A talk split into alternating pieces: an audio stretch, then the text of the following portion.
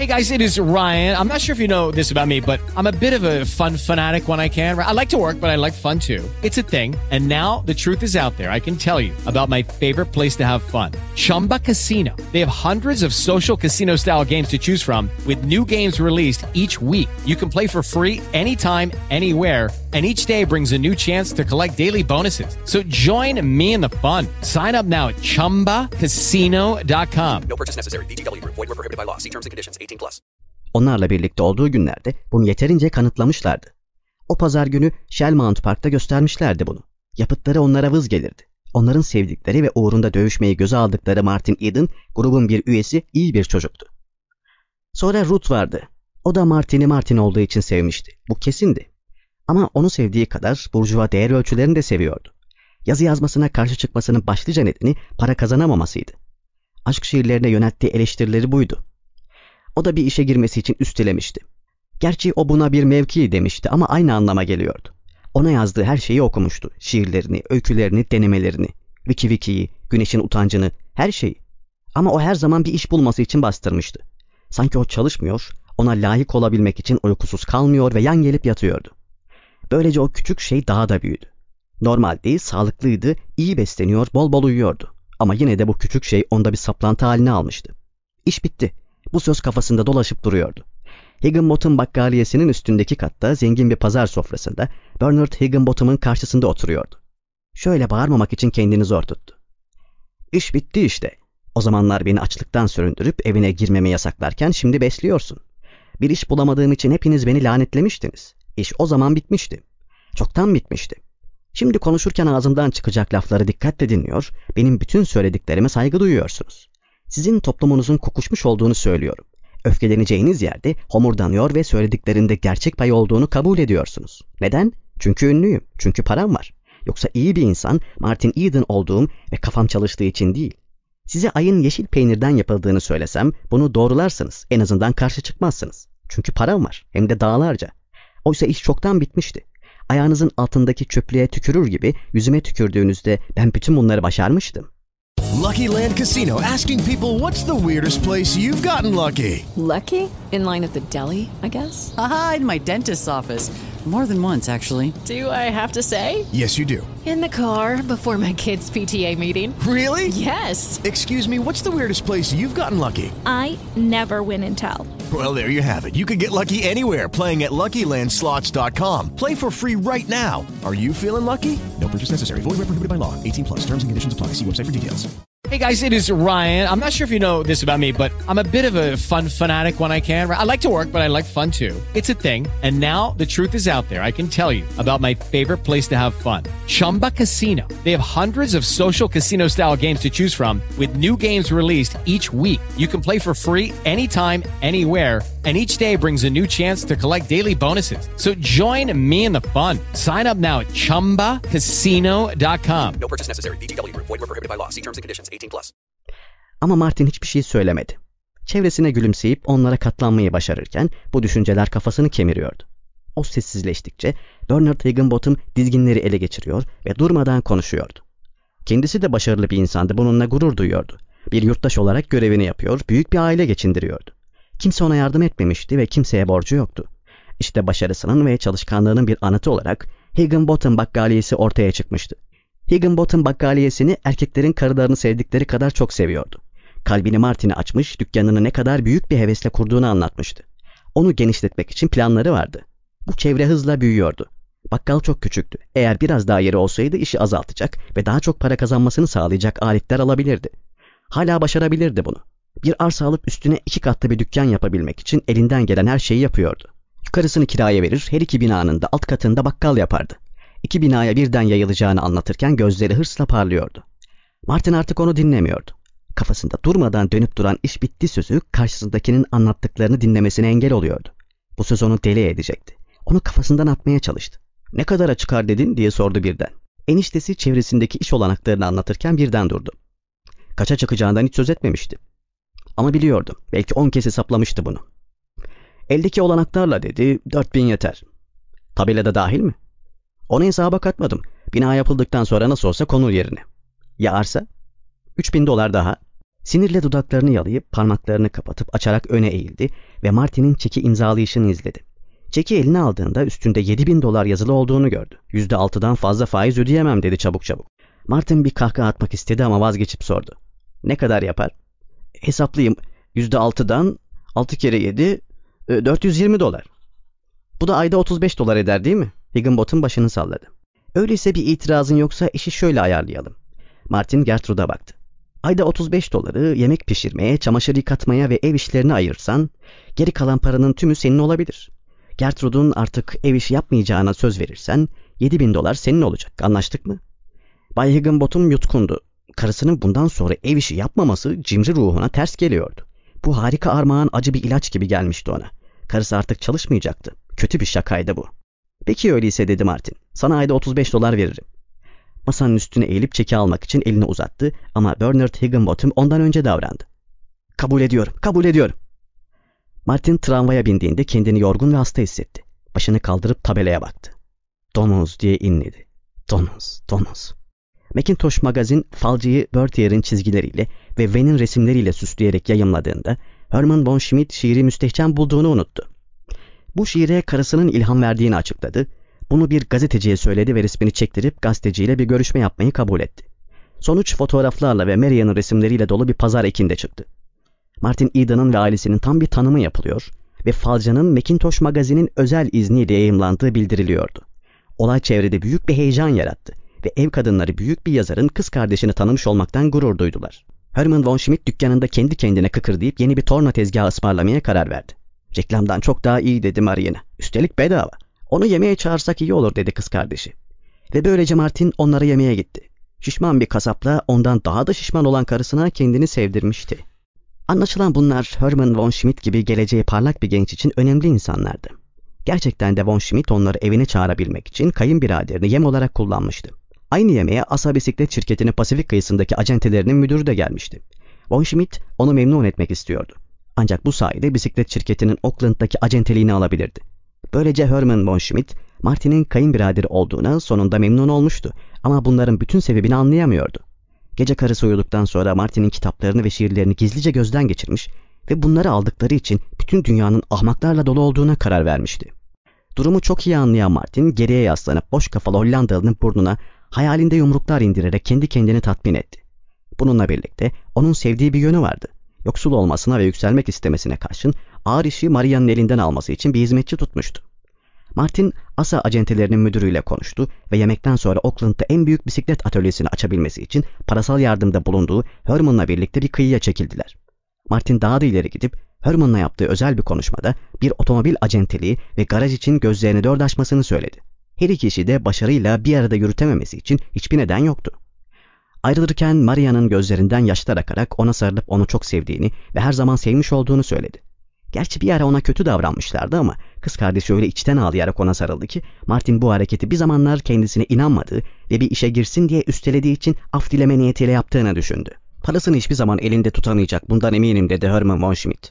Faizden söz ettiğimde çılgına döndü ve bir daha böyle konuşursam burnuma koca bir yumruk indireceğini söyledi. İş adamı olmasa bile yine de iyi çocuk. Bana büyük bir fırsat verdi. Martin'e birbiri ardından yemek davetleri yağıp duruyordu. Davetler arttıkça o daha da şaşırdı. Bohem kulübünün ziyafetinde adlarını ve yaşam öykülerini gazetelerde okuduğu insanların masasında baş köşeye oturdu. Bu insanlar kendisine Transkontinental'de Çanların Sesini, The Hornet'te Peri ile İnci'yi okuduklarında onun başarıya ulaşacağını nasıl hemen sezdiklerini anlattılar. Tanrım o zamanlar ben paçavralar içinde aç bir ilaç geziyordum diye düşündü Martin. O zaman beni niye yemeğe çağırmadılar? Tam sırasıydı. İş bitmişti. Eğer şimdi işi bitirdiğim için beni besliyorsanız neden o zaman tam gerek duyduğum bir sırada beni beslemediniz? Ne çanların sesinin ne de Peri ile İnci'nin tek bir sözcüğünü değiştirdim. Hayır, şimdi işi bitirdiğim için bu yemeği yedirmiyorsunuz bana. Herkes beni beslediği ve beslemekten gurur duyduğu için besliyorsunuz. Çünkü siz hayvanın biri, toplumun bir parçasısınız. Çünkü şimdi toplumun aklı fikri beni beslemekte. Peki ya Martin Eden'la Martin Eden'ın başardığı işin ne rolü var burada? diye sordu kendi kendine. Sonra onuruna kalkan kadehlere zekice kurulmuş cümlelerle karşılık verdi. Öyle sürüp gitti ama nerede olursa olsun basın kulübünde, Square kulübünde, çaylarda ve edebiyat toplantılarında aklına hep çanların sesini ve Peri ile ilk yazdığı zaman geliyordu. Ve her zaman Martin çılgına dönüyor, o zaman beni niye beslemediniz, işi bitirmiştim. çanların sesini ve Peri ile hiç değiştirmedim. Sanat değerleri o zamankinin aynı ama şimdi yazdığım başka bir şey için değil, salt onların hatırı için besliyorsunuz beni. Beni besliyorsunuz çünkü şimdi besleme modası var. Çünkü şimdi herkes Martin Eden'ı beslemek için çılgına dönüyor diyordu kendi kendine. Böyle zamanlarda kalabalığın arasında dört köşe kesilmiş kruvaze ceketinin ve sert kenarlı Stetson şapkasının içinde genç bir serserinin dolaştığını görüyordu. Bir keresinde aynı şey Oakland'da Abel kulübünde otururken başına geldi. Sandalyesinden kalkıp kürsüye çıkarken büyük salonun arka kapısından içeri kruvaze ceketinin ve sert kenarlı şapkasının içinde genç bir serserinin çıktığını gördü. Bakışları öylesine sabitti ki modaya uygun giysileri içinde 500 kadının başı Martin'in neye baktığını görmek için geriye çevrildi. Ama kapalı kapıdan başka bir şey göremediler. Martin ise kaba gencin sıraların arasından kendisine doğru yürüdüğünü fark edip sert kenarlı şapkasını çıkartıp çıkartmayacağını merak etti. Onu şapkasız hiç görmemişti. Genç serseri doğruca kendisine doğru gelip kürsünün basamaklarından çıkmaya başladı. Martin şu anda nelere sahip olduğunu düşünüp bu gençlik gölgesi için ağlamak istedi. Genç serseri kürsüye çıkarken tökezledi ve sonra Martin'in yanına gelip onun bilincinin içinde eriyip kayboldu. 500 kadın eldivenli elleriyle konukları olan bu utangaç adamı heveslendirmek için alkışlamaya başladılar. Martin kafasındaki görüntüyü attı, gülümsedi ve konuşmaya başladı. Okul müdürü bir keresinde Martin'i sokakta durdurup dövüştüğü için kendisini nasıl okuldan attıklarını anlattı. Çanların sesini uzun bir süre önce dergilerin birinde okudum dedi. Bu o kadar iyiydi. Harika dedim kendi kendime. Harika. Evet aynı aylarda iki kez sokakta karşılaşmıştık ama beni tanımamıştınız demek geçti Martin'in içinden. Her seferinde açtım ve rehinceye gidiyordum. Ama o zaman iş bitmişti. Yine de beni tanımamıştınız. Neden şimdi tanıyorsunuz? Geçen gün karıma diyordum ki diyordu Beriki. Onu yemeğe çağırsak iyi olmaz mı? Karım da bana hak verdi. Evet hak verdi bana. Yemek mi? Martin elinde olmadan bağırmıştı. Evet evet yemeğe. Eski müdürünle bir iki kap bir şey yersin değil mi yaramaz dedi yılışarak. Martin dalgın dalgın sokakta yürümeye devam etti. Köşede durup boş gözlerle ona baktı. İhtiyar benden korkmadıysa kellemi keserim diye mırıldandı kendi kendine. 45. Bölüm Bir gün Martin'e Chris geldi. Gerçek pislikte karşılaştığı Chris. Martin sevinçle onu dinlemeye başladığında kendisini bir ortaktan çok yazar olarak ilgilendiren çılgınca bir plan anlattığını gördü. Chris konuşmasının bir yerinde durup güneşin utancının birçok yerinde budalalık etmiş olduğunu söyledi. Ama buraya felsefe tartışmaya gelmedim diye sürdürdü Chris. Bilmek istediğim bu işe bin dolar yatırıp yatırmayacaksın. Hayır o kadar da budala değilim diye karşılık verdi Martin. Ama sizin için şu kadarını yapabilirim. Bana ömrümün en güzel gecesini yaşattınız. Paranın satın alamayacağı bir şeyi verdiniz bana. Şimdi param var ama bunun benim için hiçbir anlamı yok. O gece bana verdiğiniz şeylerin karşılığı olarak değil ama yine de bu parayı size vermek isterim. Size para gerekli. Bense istediğimden bana gerekenden fazlasına sahibim. Parayı istiyorsun ve bunun için geldin. Beni kandırmaya çalışmaya hiç gerek yok. Al. Chris hiçbir şaşkınlık göstermedi. Çeki katlayıp cebine koydu. İstersen sana daha öyle birçok gece yaşatabilirim dedi. Çok geç Martin başını salladı. O gece benim tek gecemdi. Cennetteydim sanki. Sizin için olağan olabilir ama benim için değildi. Öyle bir heyecanı asla tatmayacağım bir daha. Felsefeyle işim bitti artık. Bu konuda tek bir sözcük bile işitmek istemiyorum. Hayatımda kazandığım ilk doları felsefeyle elde ettim dedi Chris kapıda durup. Sonra piyasa bozuldu. Bir gün sokakta Martin'i gören Bayan Morse gülümseyip selam verdi. Martin de gülümseyerek selama karşılık verdi. Bu olay onu hiç etkilememişti. Böyle bir şey bir ay önce olsaydı iğrenir, merakla karşılardı.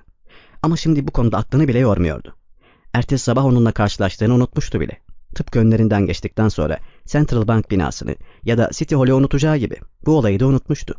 Ama kafası durmadan çalışıyordu. Düşünceleri bir daire çevresinde dönüp duruyordu. Bu dairenin ortasında iş bitti sözü vardı. Hiç ölmeyen bir kurt gibi beynini yiyordu. Sabahleyin kafasında bu düşünceyle uyanıyordu. Geceleri düşünde hep bu sözü görüyordu. Duyularını etkileyen yaşamındaki her olay hemen iş bitti sözüyle bir ilişki kuruyordu. Amansız bir mantıktan kalkınarak hiçbir şey olmadığı sonucuna vardı. Serseri Martin Eden, denizci Martin Eden diye biri yoktu. Ünlü yazar Martin Eden toplumun beyninde oluşan bir düş.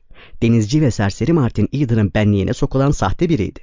Ama kendisini kandıramazdı. O toplumun taptığı ve uğruna şölenler düzenlediği güneş tanrısı değildi. İyi biliyordu bunu. Dergilerde kendisi hakkında çıkan yazıları okudu. O yaşamış, coşkuyla titremiş ve aşık olmuş bir insandı.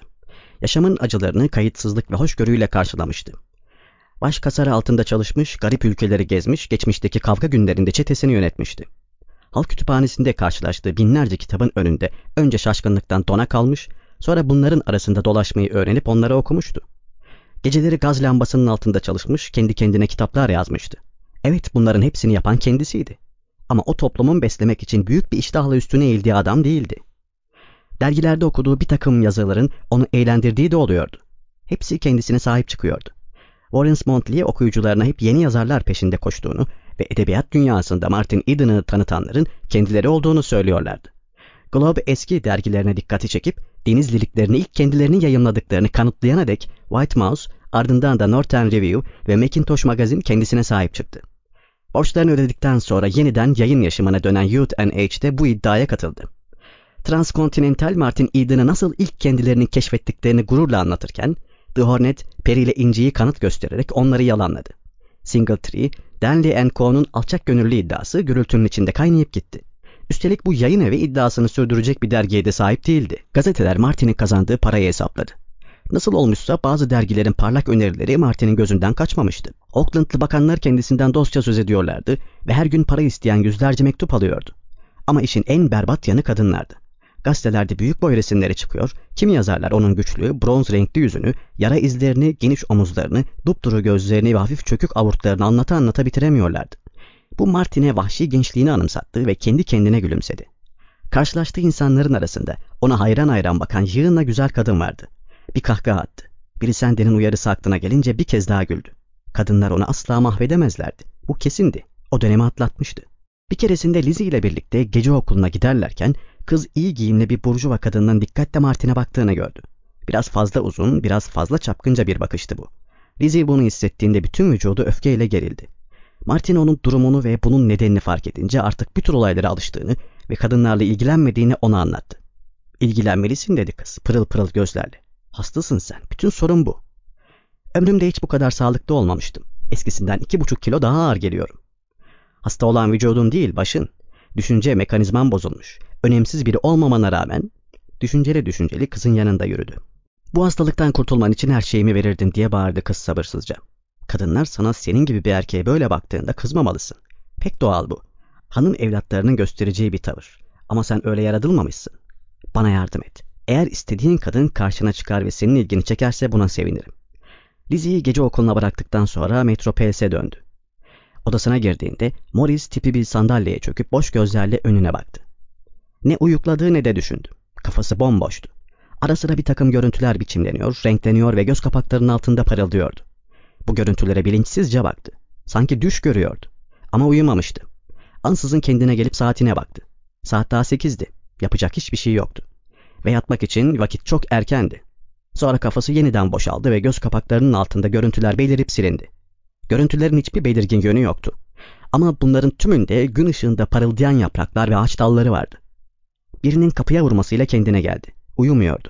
Kapıya vurulduğu an bunun bir telgraf, bir mektup ya da çamaşırhaneden temiz çamaşırlarını getiren hizmetçilerden biri olduğunu düşündü. O anda aklına Joe geldi ve onun nerede olduğunu merak etti. Sonra girin dedi. Aklı hala Joe'daydı. Kapıya dönüp bakmadı bile. Kapının yavaşça kapandığını duydu. Bunu uzun bir sessizlik izledi. Kapıya vurulduğunu unutmuştu bile. Bir kadının hıçkırdığını işittiğinde hala boş gözlerle önüne bakmaktaydı. İsteksizce ve ani bir hıçkırıktı bu. Martin başını çevirirken fark etti bunu. Biraz sonra ayağa fırlamıştı. Ruth dedi şaşkınlıkla. Yüzü sararmış ve gerilmişti. Bir eliyle kapıya dayanmış, öbür eli yanında. Hemen kapının önünde duruyordu. Sonra her iki elini de Martin'e doğru uzatıp ona doğru ilerledi. Martin kızı ellerinden tutup Morris tipi sandalyeye oturturken ellerinin buz gibi olduğunu hissetti.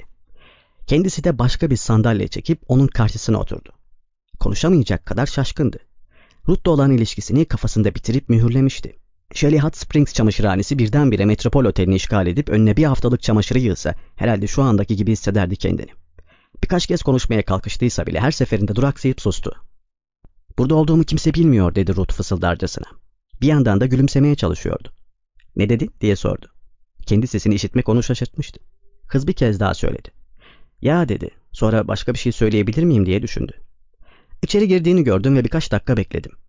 Ya dedi Martin yeniden. Hayatı boyunca dilinin tutulduğunu hiç bu kadar anımsamıyordu. Kafasında hiçbir fikir yoktu. Kollarını sıvayıp hemen işe başladı. Kafasında hiçbir fikir yoktu. Kollarını sıvayıp hemen işe başlardı. Ve sonunda içeri girdim diyebildi. Kız başını salladı ve boynuna bağladığı eşarbı biraz gevşetti. Seni önce o kızla sokağın karşısında gördüm. E beni gördüğüne sevinmedin mi dedi. Ruth uzun bir sessizlikten sonra. Evet evet Martin aceleyle konuşuyordu. Ama buraya gelmen tehlikeli değil mi? Gizlice girdim. Burada olduğumu kimse bilmiyor. Seni görmek istedim. Çok aptalca davrandığımı söylemek için geldim buraya. Artık senden ayrı kalmaya daha fazla dayanamadım. Kalbim buraya gelmeye zorladı beni. Çünkü, çünkü gelmek istiyordum. Ruth sandalyesinden kalkıp ona yaklaştı. Bir an elini omzuna koydu ve soluk soluğa Martin'e sarıldı. Başkalarını incitmek Martin'in yere dalışı için olumsuz bir şeydi. Böyle bir anda reddedilmenin bir kadının uğrayabileceği en büyük aşağılanma olduğunu düşünerek Ruth'a sarılıp onu kendine doğru çekti. Ama öpüşmelerinde hiçbir sıcaklık, dokunuşlarında hiçbir ihtiras yoktu. Kız onun kollarına gelmişti, o da ona sarılmıştı. Hepsi bu kadar. Kız Martin'in yanına oturdu. Sonra birden konumunu değiştirerek ellerini kaldırıp delikanlının boynuna değdirdi. Ama ellerinin altındaki bu tende hiçbir sıcaklık yoktu. Martin rahatsız olduğunu hissetti. Neden titriyorsun diye sordu Martin. Üşüyor musun? Şömineyi yakayım mı? Kendini kızın kollarından kurtarmak için kalkacakmış gibi yaptı ama kız daha çok titreyerek ona sıkıca sarıldı. Biraz sinirliyim dedi. Dişleri takırdamaya başlamıştı. Birkaç dakikada kendime gelirim. İşte şimdiden kendimi daha iyi hissetmeye başladım bile. Kızın titremesi yavaş yavaş geçti. Onun kollarında durmaya devam ediyordu. Ama şaşkınlığı geçmişti. Kızın niye geldiğini biliyordu. Annem beni Charlie Hepgood'la evlendirmek istedi dedi kız. Şu saçma sapan konuşan Charlie Hepgood'la mı diye kükredi Martin. Sonra ekledi. Ve şimdi sanırım annen benimle evlenmeni istiyor. Bunu soru olarak sormamıştı, emindi. Gözlerinin önünde paraları dolaşmaya başladı. Karşı çıkmaz, bu kadarını biliyorum dedi Ruth. Artık damat olmaya layık mıyım? Ruth başını salladı. Nişanımız bozulduğundan beri değişmedim ben diye söylendi. Hiç değişmedim. Hep aynı Martin Eden'ım. Üstelik şimdi daha da kötüyüm. Sigara içiyorum. Nefesimin koktuğunu fark etmedin mi? Kız sesini çıkarmadı. Parmaklarının zarif bir hareketle ve eskisi gibi öpüleceği umuduyla onun dudaklarının üstüne koymakla yetindi. Ama Martin'in dudakları soğuktu. Kız elini çekinceye dek bekledi ve konuşmaya devam etti. Değişmedim. Hiçbir işim yok. İş de aramıyorum. Hala Herbert Spencer'ın büyük ve soylu bir insan olduğuna, yargıç Blount'un da beyinsiz bir eşek olduğuna inanıyorum. Geçen gece onunla yemekteydim. Ama babamın davetini kabul etmedin dedi Ruth sitemli bir sesle. Demek biliyorsun. Kim yollamıştı babanı? Annen mi? Kız soruyu karşılıksız bıraktı. Demek o gönderdi. Ben de öyle düşünmüştüm. Sanırım şimdi seni de gönderen o.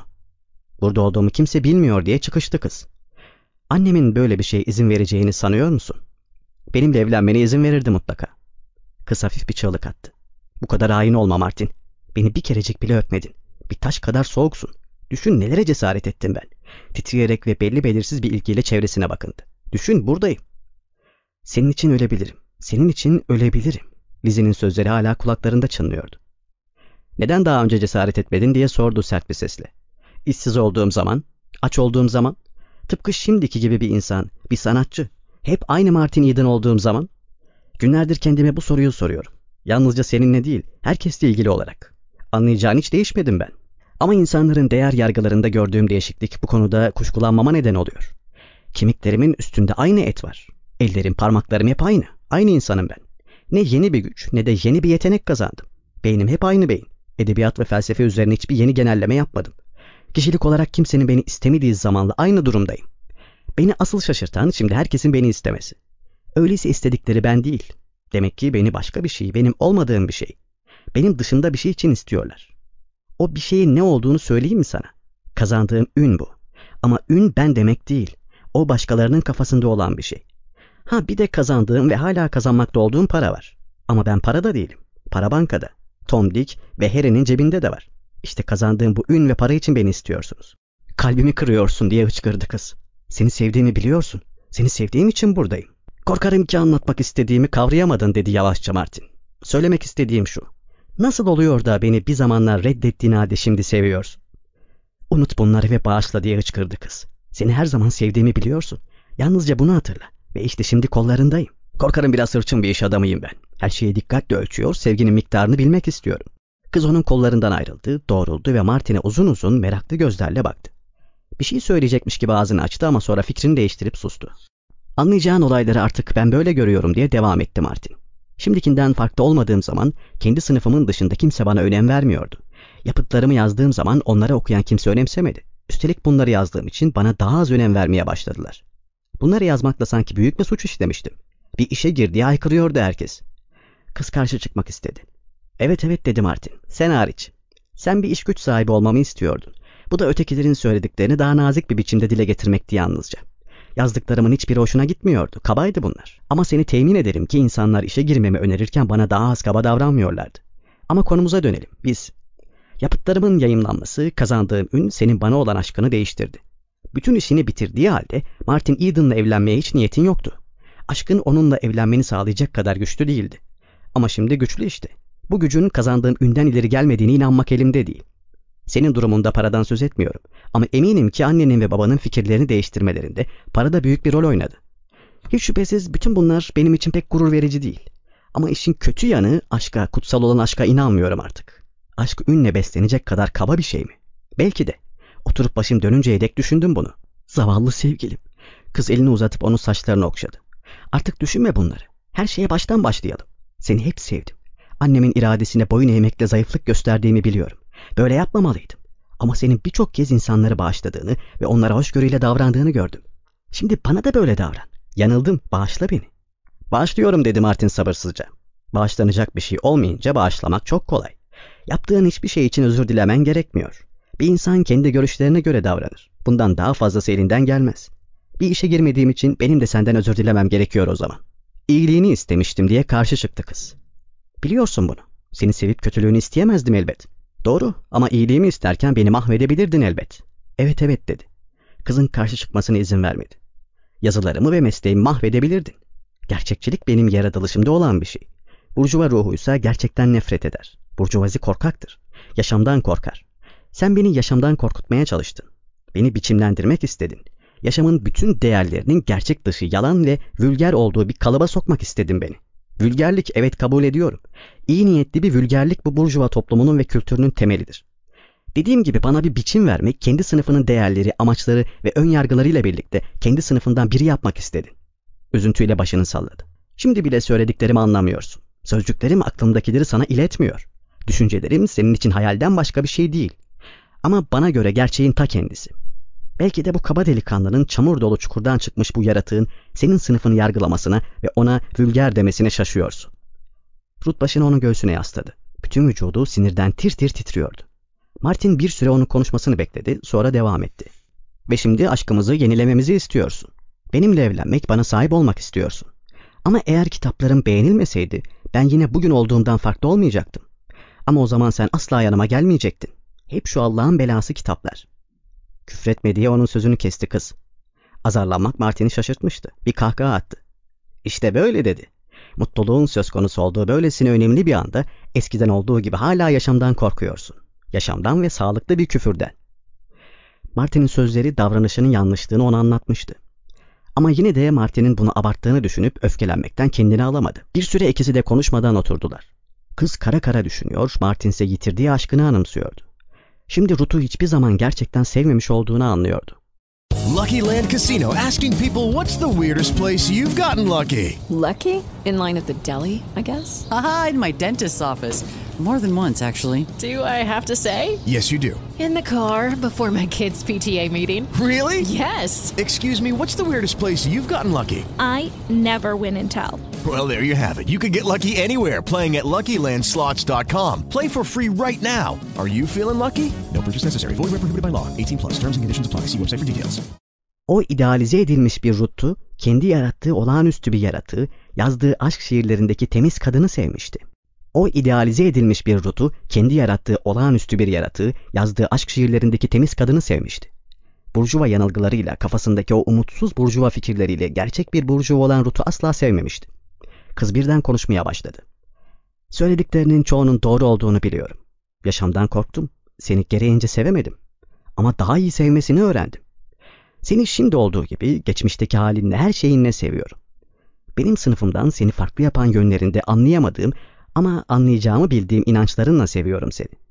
Kendimi bu inançlarını anlamaya adayacağım. Hatta sigara içişini, küfredişini bile. Seni oluşturan nitelikler olduğu için sevmesini öğreneceğim. Son 10 dakikada çok şey öğrendim. Buraya gelmek için gösterdiğin cesaret bir şeyler öğrendiğimi göstermiyor mu sana? Ah Martin ah. Ağlayarak ona yaklaştı. İlk kez Martin'in kolları ona sevgiyle sarıldı.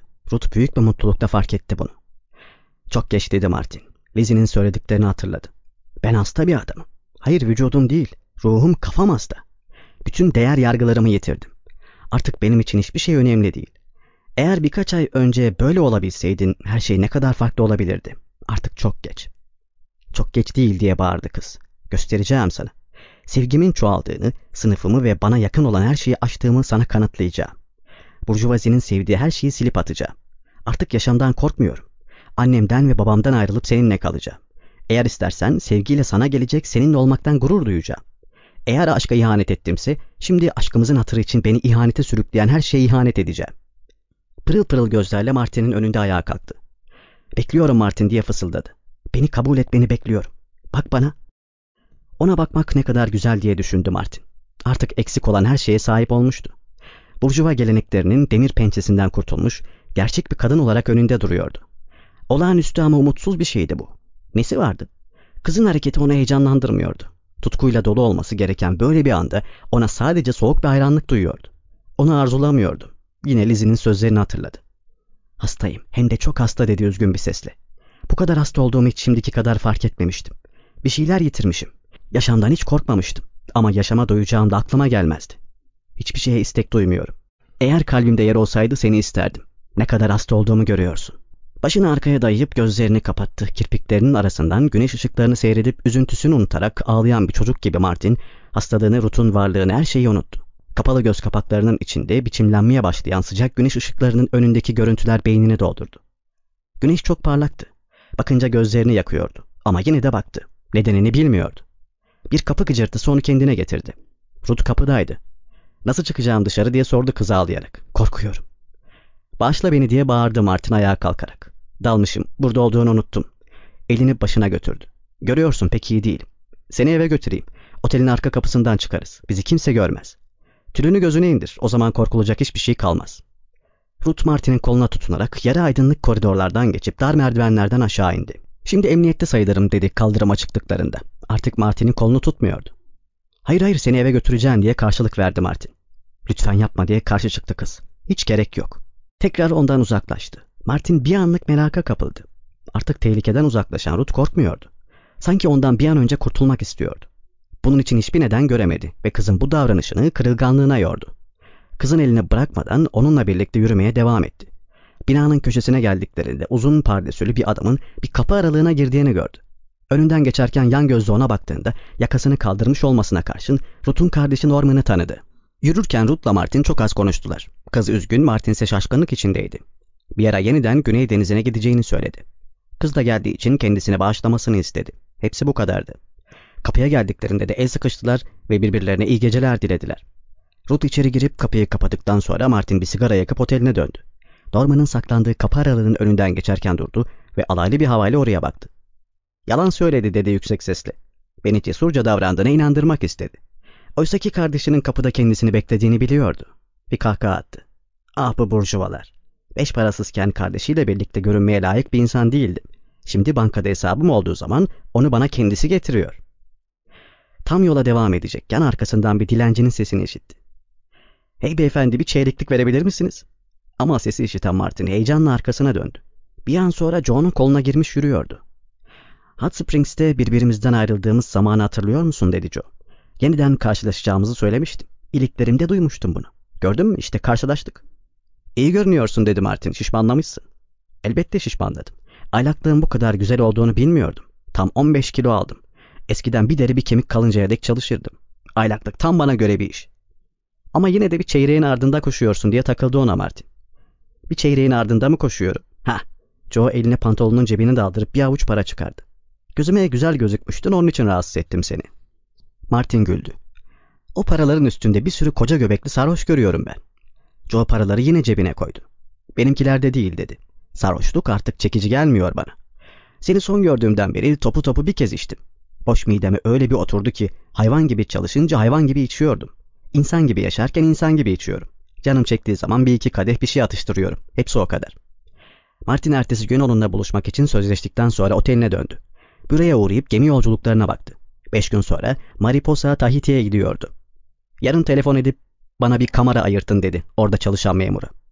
Güvertede olmasın sakın. Aşağıda iskele tarafında olsun unutmayın. İskele tarafında. Yazsanız iyi olur. Odasına çıktığında hemen yatağa girdi ve bir çocuk gibi derin bir uykuya daldı. O akşamki olaylar üzerinde hiçbir etki yapmamıştı. Beyni izlenimlere karşı kördü. Joe ile karşılaşmasının verdiği mutluluk o gece onu en çok sevindiren olay olmuştu. Ama bir an sonra eski çamaşırcının varlığı ve konuşmaları onu rahatsız etmeye başlamıştı. Beş gün sonra büyük bir tutkuyla sevdiği Güney Denizi'ne gidecek olması onu hiç etkilemiyordu. Gözlerini kapattı ve sekiz saat deliksiz bir uyku uyudu. Huzursuz da değildi. Ne kımıldadı ne de düş gördü. Uyumak onun için rahatlatıcı bir olaydı. Her sabah pişmanlık içinde uyanıyordu. Yaşam onu kaygılandırıp sıkıyor, boşuna geçirdiği zaman onu sinirlendiriyordu. 46. Bölüm Ertesi sabah Bak Joe diye karşıladı eski iş arkadaşını. 28. sokakta bir Fransız var. Çok para kazanmış ve Fransa'ya dönüyormuş. Yeri güzel, iyi yapılmış bir çamaşırhane var. Eğer istersen senin için bir başlangıç olabilir. Al şunu kendine üst başa al ve saat 10'da o adamın bürosunda ol. Çamaşırhaneyi bana o buldu. Sana da gezdirir. Eğer gerçekten o fiyata değdiğini düşünürsen 12 bin dolar istiyorlar. Bana haber ver. Sana satın alırım. Hadi şimdi git çok işim var. Daha sonra görüşürüz. Buraya bak Mart dedi Beriki yavaşça. Siniri tepesine çıkmaya başlamıştı. Ben buraya bu sabah seni görmeye geldim. Çamaşırhane almaya değil. Eski arkadaşlığımızın hatırı için konuşmaya geldim. Sen bana çamaşırhane almaya kalkıyorsun. Bak sana söyleyeyim. Çamaşırhanenle birlikte cehenneme kadar yolun var. Odadan çıkmak üzereydi ki Martin onu kolundan yakalayıp içeri çekti. Bak buraya Joe dedi. Eğer böyle davranırsan burnunun üstüne bir yumruk indiririm. Sırf eski arkadaşlığımızın hatırı için indiririm anlıyor musun? Joe onun elinden kurtulmak istedi. Ama Martin kolunu bir türlü bırakmıyordu. Birbirlerine sıkıca sarılmış bir durumda odanın içinde dönüp durdular. Sonunda bir iskemleyi parçalayarak yere yuvarlandılar. Joe altta kalmış elleriyle Martin'i tutuyordu. Martin de dizini onun göğsüne dayamıştı. Martin onu bıraktığında nefes nefese kalmıştı. Şimdi bir dakika konuşalım dedi Martin. Şu çamaşırhane işini bitirmek istiyorum. Sonra yine gelirsin ve eski dostluğumuzun hatırı için konuşuruz. Sana çok işimin olduğunu söylemiştim. Bak şunlara. Bir hizmetçi sabah postasını getirmiş ve bir yığın mektupla dergiyi masanın üstüne bırakmıştı. Bunları karıştırırken seninle nasıl konuşabilirim? Sen git şu çamaşırhane işini hallet. Sonra bir araya geliriz. Peki dedi Joe isteksizce. Beni atlattığını sanmıştım ama yanılmışım galiba. Ama beni yenemezsin Martin seni alt edebilirim. Bir gün eldivenleri giyer dövüşürüz dedi Martin gülümseyerek. Elbette çamaşırhaneyi bir yola sokar sokmaz Joe kolunu uzattı. Görüyor musun şu kolun uzanışını seni paramparça eder. Çamaşırcının arkasından kapıyı kapattığında Martin derin bir soluk aldı. Gittikçe antisosyal bir insan oluyordu. Dürüst insanlarla bir arada olmak ona büyük bir acı veriyordu. Varlıkları Martin'i tedirgin ediyor, onlarla konuşma fikri onu ürpertiyordu. Ne zaman onlardan biriyle bir araya gelse kurtulmak için hemen bir bahane aramaya başlıyordu. Mektuplarını açmaya kalkmadı, yarım saat kadar hiçbir şey yapmadan sandalyede oturdu. Belli belirsiz yere oluşmuş fikirler uzun aralıklarla aklına geliyor, sonra hemen yok oluyorlardı. Ayağa kalkıp mektuplarını karıştırmaya başladı. Bir düzine imza isteği vardı. Bunları bir bakışta anlıyordu. Bir de para isteyen mektuplar.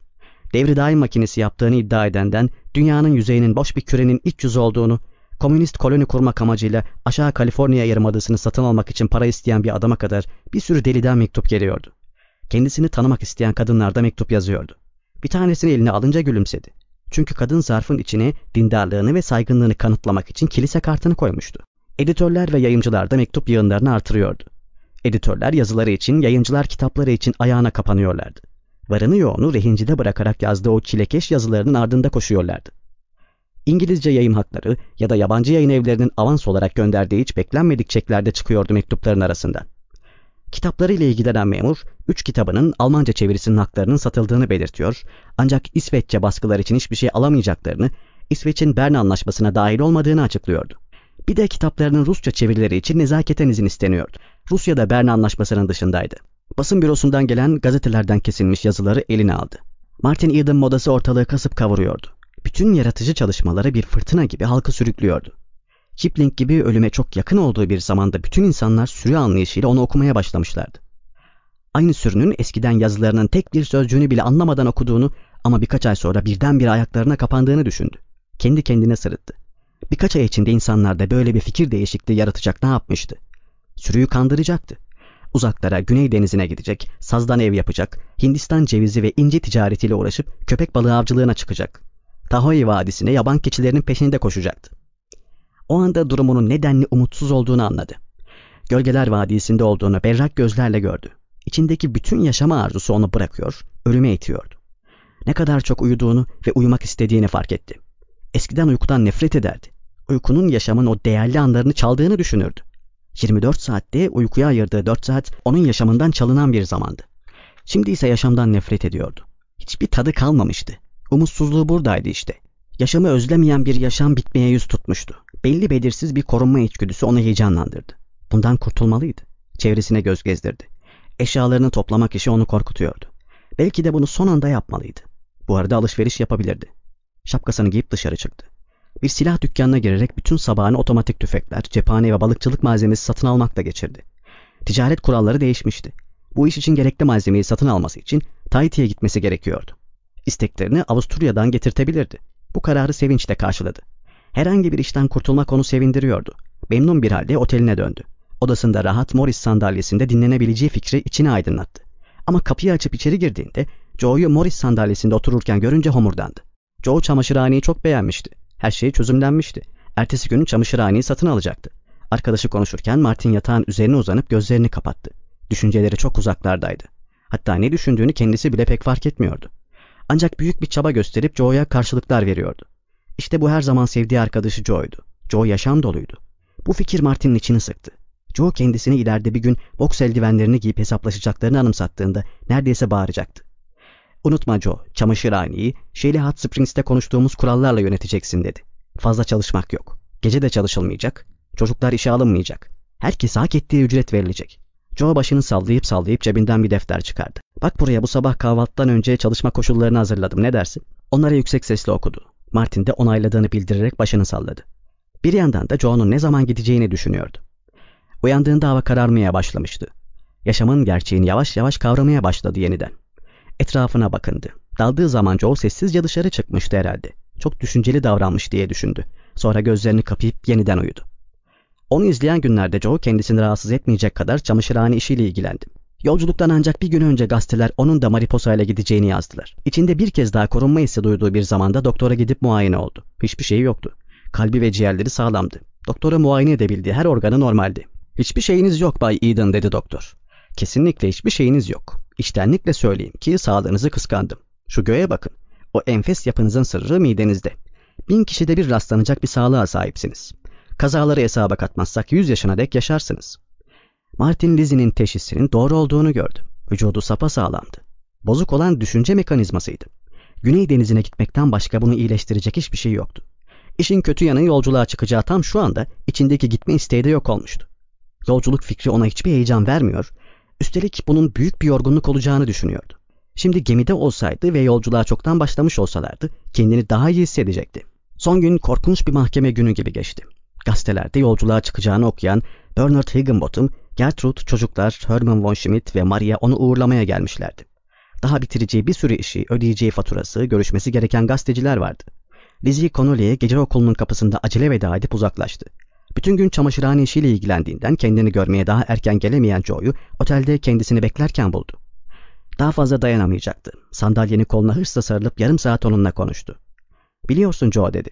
Çamaşırhaneye hiçbir şekilde bağlı değilsin. İstediğin zaman satıp parayı harcayabilirsin. Canın ne zaman işi bırakıp aylaklık etmek isterse hemen çek git. Seni mutlu edecek şeyleri yap. Joe başını salladı. Benim için sürtmek bitti teşekkür ederim. Aylaklık iyi hoş ama tek bir derdi var. Kızlar. Elimde değil. Ama ben kadınlarla olmak istiyorum. Onlarsız yaşayamıyorum. Aylaklık yaparken hiçbiri yüzüme bakmıyor. Birçok kez dans edilen, partiler verilen evlerin önünden geçtim. Kadınların kahkahalarını işitip pencerelerden beyaz giysilerini ve gülen yüzlerini seyrettim. Cehennem gibiydi o zamanlar. Ben dans etmekten, pikniğe gitmekten, ay ışığı altında dolaşmaktan hoşlanıyorum. Benim işim çamaşırhanede çalışıp cebimi parayla doldurmak. Daha dün bir kızla karşılaştım. Yakında onunla evlenmeyi düşünüyorum. Bütün gün aklımda bu vardı. Enfes bir şey. Şimdiye kadar hiçbir kadında rastlamadığım iri gözleri ve yumuşak sesi onda buldum. Hey sen neden evlenmiyorsun? Ülkenin en güzel kızını alabilirsin. Martin gülümseyerek başını salladı. Herhangi bir insanın neden evlenmek isteyeceğini düşündü. Bir türlü anlayamadığı şaşırtıcı bir olaydı bu. Yolculuk vakti geldiğinde Mariposa'nın güvertesinde kalabalığın arasında Lizzie Connolly'yi gördü. Onu da birlikte götür dediği içinde bir ses. İyi olmak kolay bir şey, onu mutlu edersin. Bir an bu düşünceye boyun eğecekmiş gibi oldu, sonra dehşetle ürperdi. Hatta paniğe kapıldı. Yorgun ruhu buna karşı çıkıyordu. İnleyerek güverteden ayrıldı. Hastasın oğlum, çok hastasın. Kamerasına gidip gemi limandan ayrılıncaya dek çıkmadı. Yemek salonuna indiğinde kaptanın yanındaki şeref sandalyesinin kendine ayrılmış olduğunu gördü. Gemideki en önemli insan olduğunu anlaması uzun sürmedi. Öğleden sonrayı gözlerini kapatıp uyuklayarak güvertede bir sandalye üzerinde geçirdi ve o akşam erkenden yattı. İkinci gün mide bulantıları geçen yolcular ortaya çıkmıştı. Onları gördükçe midesi daha çok bulandı. Ama onlara haksızlık ettiğinin de farkındaydı. İyi yürekli insanlar bunlar diye düşünmeye çalıştı. Öteki tüm burcuvalar gibi boş kafalı iyi yürekli insanlar. Onlarla konuşurken bunalıyordu. Küçük yapay kafaları bomboştu. Gençlerin aşırı enerjileri ve heyecanları onu şaşırttı. Hiçbir zaman susmuyorlardı. Kaygısızca güvertede oynuyorlar, dolaşıyorlar, zıplayan yunuslara bakıp eğleniyorlardı. Bol bol uyudu. Kahvaltıdan sonra güvertedeki sandalyesine oturup bir türlü bitiremediği dergiyi eline aldı. Sayfalar onu yoruyordu. İnsanların yazacak bu kadar çok şeyi nereden bulduklarını merak ederken yeniden uyuyakaldı. Öğle yemeğini bildiren gong çaldığında uyandığı için sinirlendi. Uyanık olmanın hiç de hoş bir yanı yoktu. Bir ara kendisini miskinlikten kurtarmak istedi ve baş kasaradaki tayfaların yanına gitti. Ama onun zamanından beri tayfalar da değişmişti sanki. Bu öküz kafalı kaygısız yaratıklarla hiçbir bağ kuramadı. Umutsuzluk içindeydi. Hiç kimse Martin Eden'ı kendisi olduğu için istemiyordu. Bir zamanlar kendisini isteyen sınıfın üyeleri arasına da dönemiyordu. Artık Martin Eden onları istemiyordu. Tıpkı o budala birinci sınıf yolculara ve hareketli gençlere katlanamadığı gibi bunlara da katlanamıyordu. Yaşam onun için hasta bir insanın yorgun gözlerini acıtan güçlü beyaz bir ışık gibiydi. Bilinçli geçirdiği her anda çevresindeki yaşam çiğ bir parlaklık gibi üstüne çöküyor ona acı veriyordu. Ömründe ilk kez Martin birinci sınıf bir kamerada yolculuk ediyordu. Gemilerde, boş kasarılarda, dümenin yanında ya da kazanın siyah derinliklerinde bulunmuştu. O günlerde boğucu sıcağın içinde demir merdivenlerden tırmanırken beyaz giysileri içinde hiçbir şey yapmadan eğlenen, güneşin ve serin rüzgarın altında uzanan, her an emir bekleyen bir uşağa durmadan bir şeyler ısmarlayan yolcular görmüştü. O zaman bunların içinde bulundukları dünyanın cennet olduğunu sanmıştı. İşte şimdi kendisi gemideki en önemli insandı. Hepsinin ortasında kaptanın sağında oturuyor ama baş kasarıdaki ya da dümendeki o kayıp cennetin özlemini çekiyordu. Yeni bir cennet bulamamış üstelik eskisini de kaybetmişti. Şimdi kendisini heyecanlandırmaya, ilgisini çekecek bir şey bulmaya çalışıyordu. Subayların odasına girdi ama çıktığında daha memnundu. Görevli subayla konuştu. Zeki bir insandı. Hemen sosyalist propaganda yapmaya başlamış, eline birkaç broşürle bildiri sıkıştırmıştı. Köle ahlakçılığını anlatan adamı dinlerken Nietzsche'nin felsefesini düşündü. Neye yaramıştı bu? Nietzsche'nin çılgınca pasajlarından birini bir delinin gerçeğe inanmayışını anlattığı bir bölüm aklına geldi. Belki de hiçbir şey gerçek değildi. Gerçek diye bir şey yoktu. Ama kafası hemen yoruldu ve sandalyesine dönüp uyuklamaya başladı. Gemide yeterince huzursuzdu ama şimdi içini başka bir sıkıntı kaplamıştı. Gemi Tahiti'ye varınca ne olacaktı? Ticaret malzemeleri ısmarlaması, Marküesalara giden bir yelkenli bulması, bunun gibi bin bir iş yapması gerekiyordu. Ne zaman düşünmeye çalışsa bir sürü tehlike gözünün önüne geliyordu. Aslında o gölgeler vadisindeydi ve en büyük tehlike hiçbir şeyden korkmamasıydı. Hiçbir şeyden korkmadığı için karanlığın içine gittikçe daha çok gömülüyordu. Yaşamın eskiden verdiği yönleri artık ona hiçbir tat vermiyordu. Mariposa kuzeydoğu rüzgarlarını almaya başlamıştı. Bir zamanlar onu sarhoş eden bu rüzgar şimdi rahatsız ediyordu.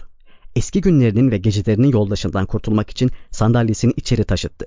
Mariposa ekvatorun durgun havasına girdiğinde Martin eskisinden daha da huzursuzdu. Artık uyuyamıyordu.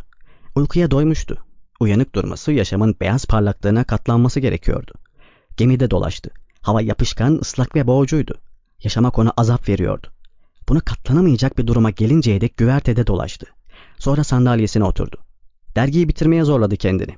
Ve geminin kütüphanesinden birkaç şiir kitabı aldı. Ama ne onlar ne de yürümek Martin'i oyalamadı. Akşam yemeğinden sonra uzun bir süre güvertede kaldı. Bunun da bir yararı olmadı. Çünkü yatağa yattığında uyuması olanaksızdı. Bitmez tükenmez yaşam onu eziyordu. Elektrik lambasını açtı ve okumaya çalıştı. Kitaplardan biri Swinburne'ündü. Yatakta yatıp sayfaları çevirdi ve birden ilgiyle okuduğunu fark etti.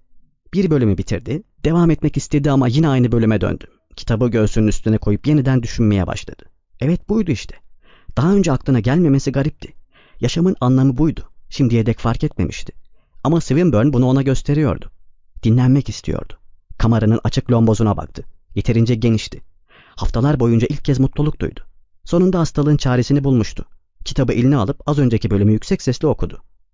Yaşama olan aşırı sevgimizden, umut ve korkudan kurtulan bizler, hiçbir yaşamın sonsuz olmadığı, ölülerin asla dirilmediği, en yorgun ırmak bile denizde birleştiği için tanrılara şükranlarımızı sunarız. Açık lomboza yeniden baktı. Swinburne ona anahtarı vermişti. Yaşam kötüydü, daha doğrusu çekilmez bir hal almıştı. Ölülerin asla dirilmediği. Bu dize onda derin bir şükran duygusu uyandırdı. Evrendeki yararlı tek şey buydu. Yaşam ıstırap veren bir yorgunluğa döndüğünde ölüm sonsuz uykusuyla bütün acıları dindirmeye hazırdı. Daha fazla ne bekliyordu? Gitme zamanı gelmişti. Ayağa kalkıp başını lombozdan dışarı çıkarttı ve beyaz köpüklü denize baktı. Mariposa tıklım tıklım doluydu. Elleriyle tutunarak ayaklarını suya indirebilirdi. Sessizce denize kayardı. Kimse işitmezdi. Bir dalga yüzünü ıslattı. Dudaklarındaki tuzun tadı hoşuna gitti. Bir kuğu şarkısı yazmayı düşündü ama sonra gülerek vazgeçti. Zamanı yoktu. Gitmek için sabırsızlanıyordu. Kendisini ele vermemesi için odasındaki ışığı söndürerek lombozdan önce ayaklarını çıkarttı. Omuzları geçmiyordu. Kollarını tek tek dışarı çıkarmak için geri çekildi. Geminin bir yalpası ona yardım etti ve kendini dışarıda, ellerinden asılı buldu. Ayaklarını suya değdirince ellerini de bıraktı. Artık suyun beyaz köpükleri arasındaydı. Mariposa'nın bordası yer yer aydınlık lombozlarla delinmiş karanlık bir duvar gibi önünden geçip gitti. Amma da acele ediyordu. Daha bunu düşünürken geminin pupasında kaynaşan köpüklerin arasında buldu kendini. Beyaz vücuduna bir bonita saldırınca kahkahayla güldü. Vücudundan bir parça alıp götürmüştü. Hissettiği acı neden orada olduğunu anımsatmaya yetti. Mariposa'nın ışıkları uzakta silinmeye başlamıştı. Sanki amacı bin mil uzaktaki en yakın karaya çıkmakmış gibi güvenle yüzdüğünü fark etti. Elinde olmadan harekete geçen yaşama içgüdüsüydü bu. Yüzmekten vazgeçti ama suyun burnuna geldiğini hissedince kollarını hemen oynatmaya başladı. Yaşama hırsı diye düşündü. Sonra bu düşünceyle alay etti. Evet iradesi vardı. Son bir çabayla kendini mahvedecek ve artık var olmaktan vazgeçecek kadar güçlüydü bu irade. Durumunu değiştirip dikey bir duruma geldi. Ciğerlerindeki havayı boşaltmaya çalışarak tepesindeki sessiz yıldızlara baktı. Ellerinin ve ayaklarının hızlı bir hareketiyle omuzlarını ve göğsünün yarısını suyun üstüne çıkardı. Bu hızla dalabilmek için yaptığı bir hareketti. Sonra kendini bıraktı ve beyaz bir heykel gibi denizin derinliklerine indi. Uyuşturulmak isteyen bir insan gibi bile bile suyu ciğerlerine çekti. Elinde olmadan kolları ve bacakları çırpınıp onu suyun yüzüne çıkarmaya çalıştı. Yıldızları yeniden başının üstünde hissettiğinde yaşama hırsı diye düşündü tiksinerek. Soluk almamaya çalıştı. Başka bir yol deneyecekti. Ciğerlerini iyice havayla doldurdu. Bu onu daha da derine götürürdü. Başı önde suya daldı ve var gücüyle yüzdü. Derine, daha derine indi. Gözleri açıktı. Yan taraftan geçen bir bonitanın parlak kuyruğunu seyretti. Yüzerken bir yandan da kendisine saldırmamaları için dua ediyordu. Duyacağı bir ıstırap iradesini kırabilirdi. Ama saldırmadılar ve yaşamın kendisine gösterdiği bu son iyiliğe karşı şükran duydu. Kolları ve bacakları yorgunluktan hareket edemeyecek bir hale gelinceye dek derine indi. Kulaklarının üzerindeki basınç canını acıtıyor, başını döndürüyordu. İradesi zayıflamaya başlamıştı. Ama kollarını ve bacaklarını kendisini daha derine götürmesi için zorladı. En sonunda ciğerlerindeki hava dışarı boşaldı. Hava kabarcıkları küçük balonlar gibi yanaklarının ve gözlerinin önünden yukarı çıkmaya başladı. Bunu acı ve çırpınma izledi. Bu ölümün verdiği bir ıstırap değil diye düşündü. Ölüm acı vermezdi. Bu korkunç boğucu duygu yaşamanın getirdiği bir şey. Hayatın ona indirdiği son darbeydi. Elleri ve ayakları zayıf kımıltılarla çırpınmaya başladı. Ama onları ve bu çırpınmayı getiren yaşama hırsını kandırmıştı. Çok derindeydi. Onu su üstüne çıkarmayı asla başaramayacaklardı. Hayaller denizinde tembel tembel yüzüyor gibiydi. Renkler ve bir parlaklık sardı çevresini. Neydi bu? Bir fenere benziyordu. Beyninin içinde beyaz parlak bir ışıkla ortalığı aydınlatan bir fenerdi bu. Parlaklık daha da arttı. Büyük bir gürültü işitti. Sanki upuzun merdivenlerden aşağı yuvarlanıyordu. Aşağılarda bir yere, karanlığın içine düştü. Bu kadarını biliyordu. Karanlığın içindeydi. Bunu bildiği an başka bir şey bilemedi. Son.